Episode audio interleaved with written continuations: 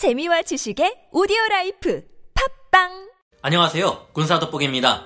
미 해군에서는 FA-XX라는 차세대 전투기를 운용할 계획을 2015년 공식적으로 밝히고 구체적인 개발 구상에 들어갔습니다. FA-XX는 2030년경 퇴역하는 FA-18EF와 전자전기인 EA-18G Growler를 대체할 계획인데요. 미 해군은 FA-XX의 개발 목표를 최소한 F-35C를 능가하는 수준으로 잡고 있습니다.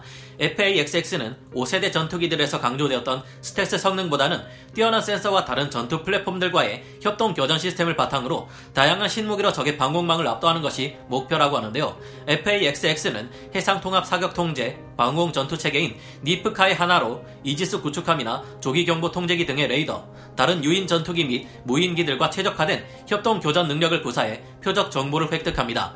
FA-XX는 조종석을 모듈로 제작해 무인기로 전환할 때는 조종석을 센서 모듈로 전환하는 등 그때그때 상황에 맞춰 필요한 고성능 무기를 운용할 수 있는 방식으로 운용될 것이 검토되고 있는데요. FA-XX 또한 고출력 레이저 무기를 사용하기에 작지만 강력한 출력을 낼 수 있는 전력 시스템과 함께 cooling 시스템이 필요해지게 됩니다. FA-XX에는 레이더 반사 면적이 아주 작은 표적까지 탐지할 수 있도록 지금보다 더욱 발전된 센서 및 통신 기술, 초음속 순항 기술이 적용될 것으로 보이는데요. 표면에는 전자기기 입자가 배열되는 등 SF 영화 속에서 볼 수 있을 법한 형태의 신기술들이 적용될 것으로 예상됩니다.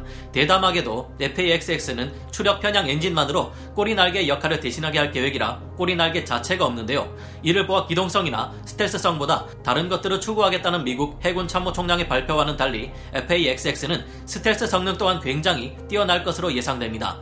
추가 사항으로 대륙의 대함 탄도 미사일에 대응하기 위해 최소 1천마일 이상의 작전 반경을 가져야 한다는 조건까지 붙었는데요.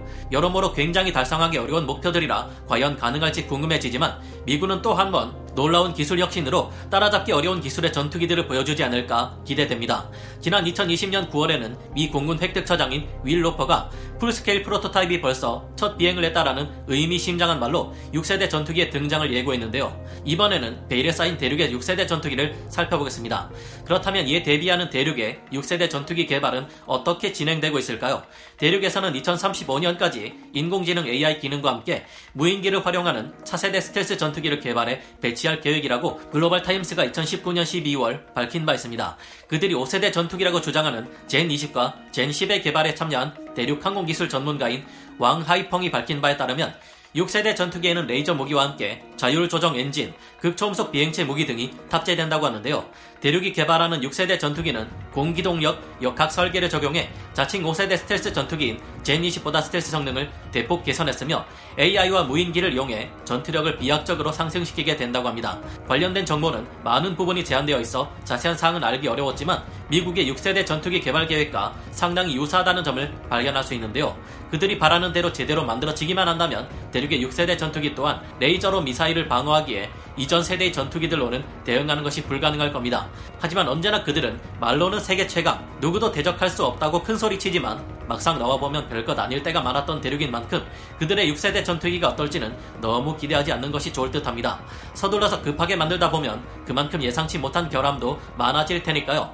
아무래도 대륙의 6세대 전투기에 비해서 미국의 6세대 전투기가 어느 면으로 보나 훨씬 구체적이고 실현될 가능성도 높으며 배치되는 시기 또한 빠를 것으로 예상되는데요. 설령 대륙 에서 6세대 전투기가 먼저 나온다고 해도 미국의 6세대 전투기와 성능을 비교해 봤을 때 어느 쪽이 더 강할지는 지켜봐야 알 수 있을 것이라는 생각이 듭니다. 현재 마하 25까지도 도달할 수 있는 세이버 엔진이 영국의 롤스로이스, 미국의 보잉, BAE 시스템즈와 함께 개발되고 있다는 것을 봤을 때 언젠가 6세대 전투기가 개량될 때 이 세이버 엔진이 적용될지도 모르겠다는 생각이 드는데 그리 된다면 과연 대륙의 6세대 전투기로 상대할 수 있을지 궁금해지네요. 오늘 군사 돋보기 여기서 마치고요. 다음 시간에 다시 돌아오겠습니다. 감사합니다. 영상을 재밌게 보셨다면 구독, 좋아요, 알림 설정 부탁드리겠습니다.